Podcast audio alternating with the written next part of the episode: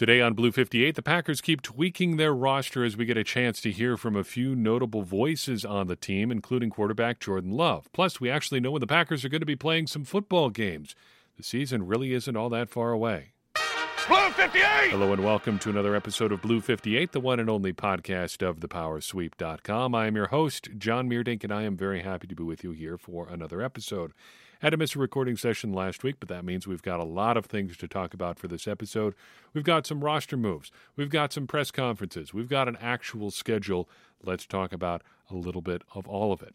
First and foremost, the Packers have signed safety Jonathan Owens, Mr. Simone Biles himself, a fifth year man, originally an undrafted free agent out of Western Missouri, goes 5'11, 210 pounds.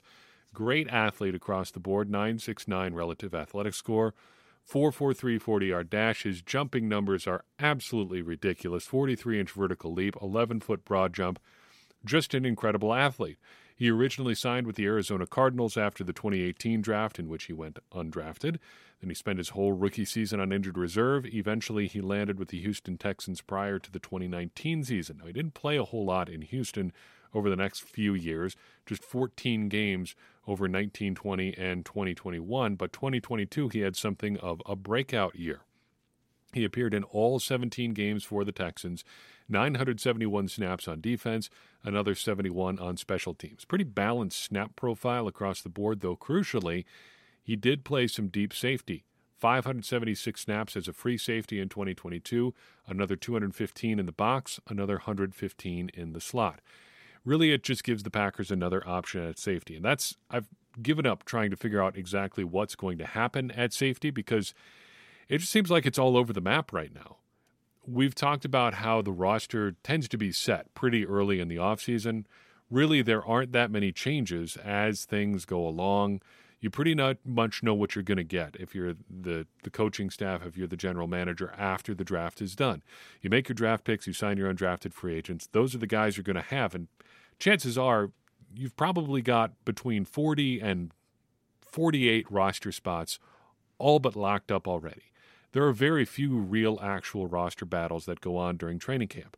But safety seems to be a pretty notable exception for the Packers because Darnell Savage is going to make this team given where his his uh, contract situation is. And beyond that, it's pretty much wide open. They signed Tarvarius Moore, they signed Jonathan Owens, but I wouldn't call them necessarily roster locks. They're a good bet. Dallin Leavitt's a good bet, but he's pretty much going to be exclusively a special teamer. He was last year, despite playing 300 snaps on special teams. We never saw him anywhere else uh, on the Packers roster. He never played a snap of defense.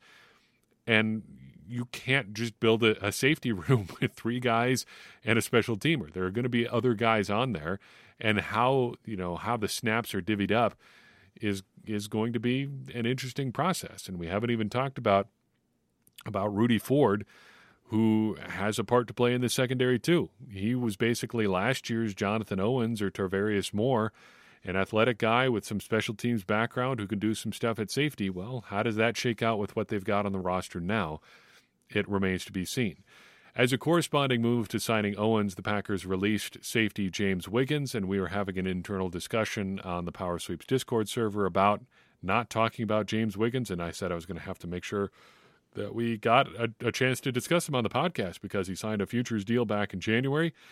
But unfortunately, he is released, and the Packers fill his roster spot today, claiming offensive lineman uh, DJ Scaife on waivers.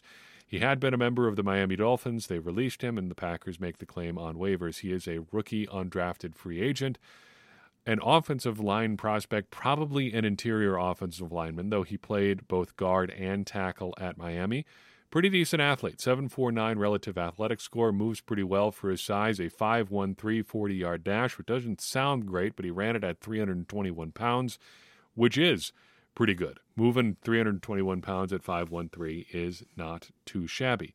Not great on the agility drills, just okay jumping wise, but the important thing is here that he has a lot of playing experience and then he looks like a legitimate interior offensive line prospect. If nothing else, a big body, which kind of fits with some of the things the Packers have been doing over the past couple years, going a little bit bigger with their interior guys.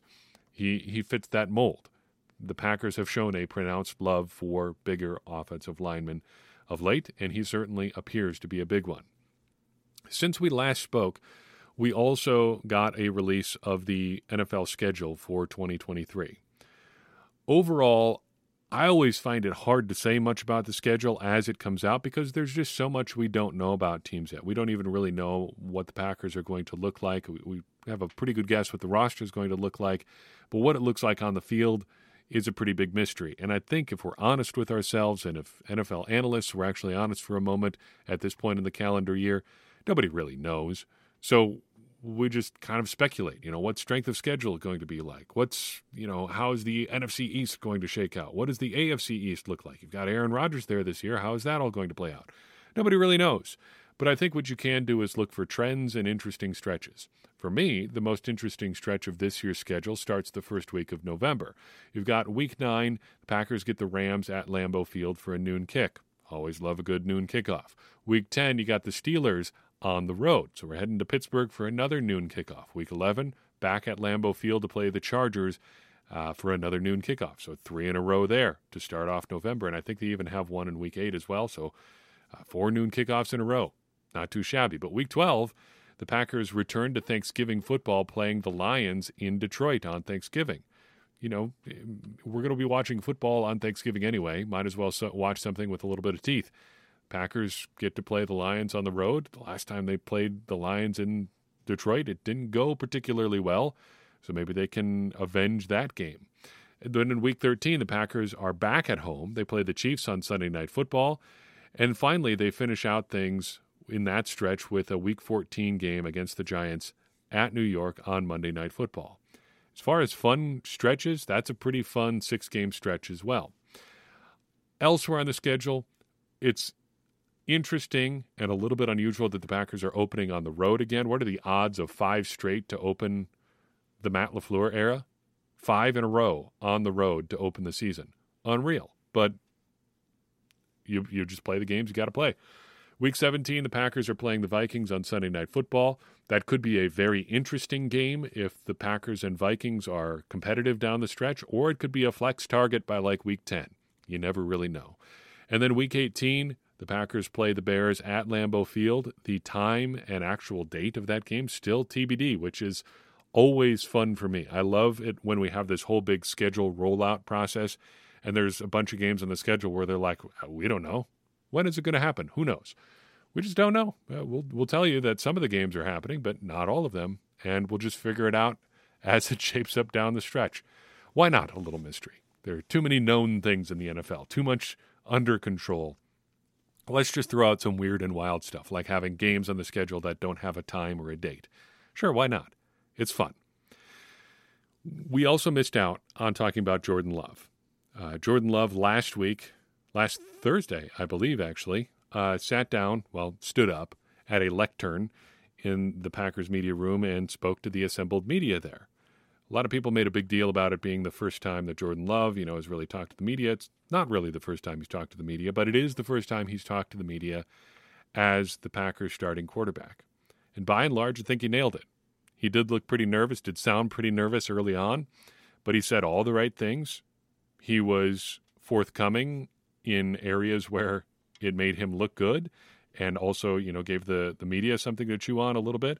I especially liked his answer about you know when when in this process of being essentially Aaron Rodgers' backup for these past three years did did it get tough for you? Did it ever get tough for you? And he said, yeah, it was pretty tough after he signed the contract extension. Uh, that that was a, a, bitter pill to swallow, and, and I totally understand why that might be the case. But I think his last couple of answers were actually his most interesting ones. His his third to last and last answers in the press conference were the most interesting to me. I won't play the first answer for you because he doesn't really say, but I think the question from Ryan Wood of PackersNews.com, technically the Green Bay Press Gazette, was a good one. He said, What is the barometer for you to know whether or not the season is going well? And Love did a really good thing. He paused before he answered. I really like to see that. He took a second and thought about it. And then he said something else really smart. I don't really know. And that, I think, is sometimes the most honest thing that you can say. If you really don't know, don't try to BS some answer and come up with something that you think sounds good or that you think people want to hear. If you really don't know, just say, I don't know. But he did kind of get some insight into what success would look like for him a couple questions later. I don't know this for sure. I think it may have been Aaron Nagler that asked him the question, and I, I honestly don't even remember what the question was. But Love talked a little bit about how he would handle the highs and lows of the season. And I think his answer was really good, and I wanted to play that for you here. So here's what he had to say. Um, and one thing I learned in college is one of my coaches always told me it's never as good as you think it is, it's never as bad as you think it is. Um, and that's one thing that stuck with me. It's like, you know, even when it, it feels like, you know, the world's falling down, you're playing so bad, um, and you go back and film, you're like, I really wasn't as bad as I thought it was. Um, I made a lot of good plays, or vice versa. You're playing, you feel like you're playing lights out, and it's like, oh no, I could have did this a little bit different. Um, so my thing, like I said, is just keep growing. Um, I know it's not going to be easy. I know there's going to be ups and downs, and you know the thing I'm going to tell guys is try and stick together, stay together through the whole process, and um, the tighter we can get a bond together as a team, the the easier it's going to be to face these challenges. Now, I hesitate to say anything in sports is exceptionally wise. This is, after all, a what amounts to a, a child's game that we're talking about here. But I think that is a wise perspective. It's never really as bad as you think it is, never really as good as you think it is. That's something that I've found to be true in my life in a whole bunch of different scenarios. Something that I think about a lot, especially since I still work on a lot of audio stuff, is what it was like to be getting tape out in the field as a radio news reporter. So I worked as a, a radio news journalist for a while, worked at a, a, station in Janesville, Wisconsin. I was at a station in, in in Door County, Wisconsin, a group of stations there actually for a while. Uh, I worked for WTMJ in Milwaukee for a, a few years. I did some work at WIBC in Indianapolis. I, I've done a lot of work as a radio news reporter. And one of the things, a lesson that I learned again and again, is tape never sounds as good back at the station as it does in the field. Because you're really, when you're interviewing somebody and you're answering, asking questions, they're giving answers, sometimes it just feels like in, in the moment it's, it's exciting. You, you think you're getting really good stuff on tape. And so many times it would just be like you would get back to the station, you'd be so excited, and you're going to cut up the tape and you're going to put together a great report uh, about you know whatever it was, city council meeting, a news conference from a you know a local politician, whatever it was. And sometimes I would get back to the station and just feel so excited, and then sit down and cut up the tape, and it's like I couldn't find the good sound bites. Like, where did they go? Where were the good clips that I thought I was getting out in the field? And it's just that excitement changes your perspective. And it's never as exciting out or back at the station as it was out in the field. So many other situations like that, job interviews. Uh, it, it often, I've had times I've, I've gotten job offers off of interviews that I thought that I bombed.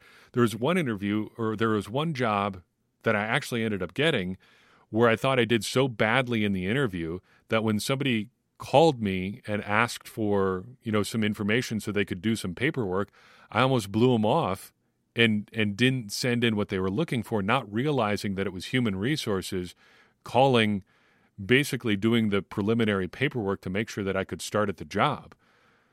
Young and immature, not understanding how these things work, but also getting too low about something that you didn't need to get too low about. And to me, this is a long way of saying that it's encouraging to hear Jordan Love say things like that as he goes into a season that he knows is going to be a challenge. I don't think we really know what the Packers are going to be, and I don't think we're going to know who they are until like, shoot, probably six months from now. I'm looking at the date. It's it's May 16th as I record this if we know exactly what the Packers are by November, I think we're doing pretty well. It might take us a whole year to really figure out what they've got on this Packers team and what really needs to be changed in the next offseason because I think there's going to be a lot of different parts of this team that have to grow together this year as we try to figure out what the, the ultimate version of the early Jordan Love era Packers looks like, including Jordan Love himself to really understand who he is as a player, I think he has to start quite a few games in a row.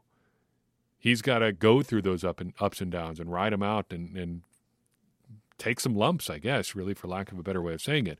But understanding now, saying it's never as, as good as you think it is and it's never as bad as you think it is, I think that's a really good perspective. And that is what I came out of the the Jordan Love press conference really holding on to. It seems like he's a really even keeled guy. Seems like he's got a good perspective on things going going forward.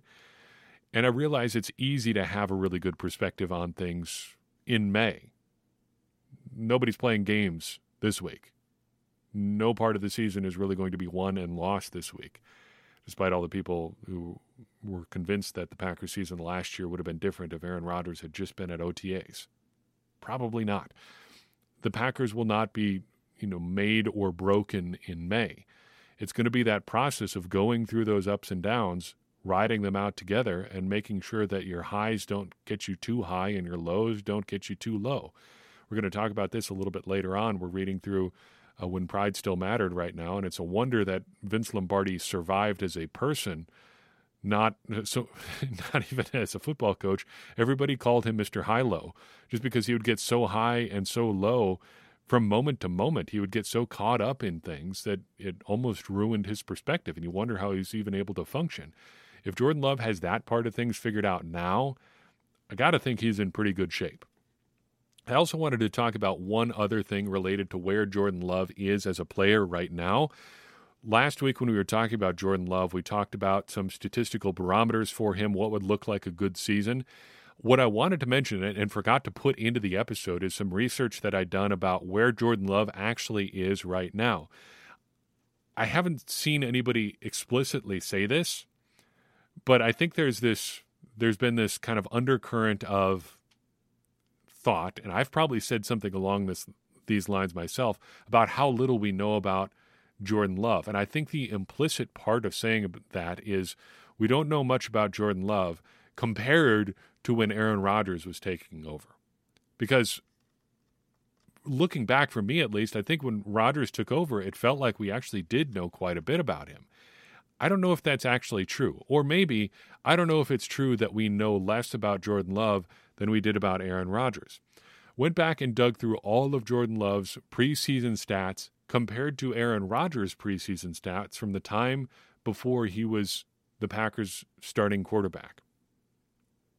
In preseason and regular season combined, Jordan Love has already thrown 192 passes as a Green Bay Packers quarterback. He's thrown 83 in the regular season and across two different preseasons because remember, he missed out on all the 2020 preseason because of the pandemic. He's played five preseason games and he's thrown 109 passes across those five preseason games. It would be more, but he missed one preseason game in 2021 due to an injury. He only played the first and third preseason games that year. 109 passes to go with 83 in the regular season, giving us a total of 192. How many throws do you think we saw from Aaron Rodgers, preseason and regular season combined, before he became the Packers starting quarterback. It's not a whole lot more. In fact, it's only one more 193. That's the total. Across his entire regular season and across 12 preseason games, Aaron Rodgers had only thrown 192 passes when he became the Packers starting quarterback he really didn't get a lot of burn in his preseason experience. In every preseason game that he has played, Jordan Love has thrown at least 17 passes. Would you care to guess across 12 preseason games how many times Aaron Rodgers did that prior to become the Packers starting quarterback? One. Week one of the 2007 preseason, he threw 27 passes. That's the only time he threw more than 20. It's the only time he threw more than 17. Jordan Love has shown us a lot in the preseason.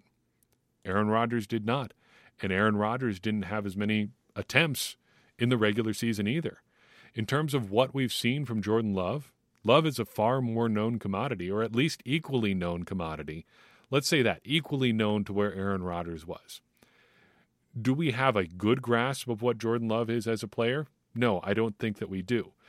But the point is, we shouldn't look back and say Aaron Rodgers was definitely this known commodity. We knew way more about him as a as a player than Jordan Love. I just don't think that's true.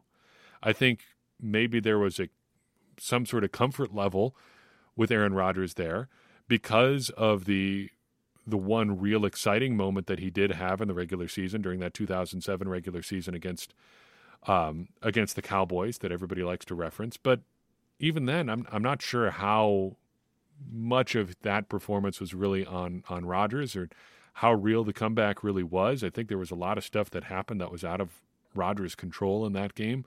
Point of, point being that Love is not a super unknown commodity, or maybe Aaron Rodgers really wasn't that much of a known commodity either. There was a lot of faith there from the Packers organization, and maybe maybe maybe not so much faith given what they did in the draft in the, the 2008, I guess, offseason, drafting Brian Brohm, drafting Matt Flynn. There's a big vote of confidence for Aaron Rodgers, huh?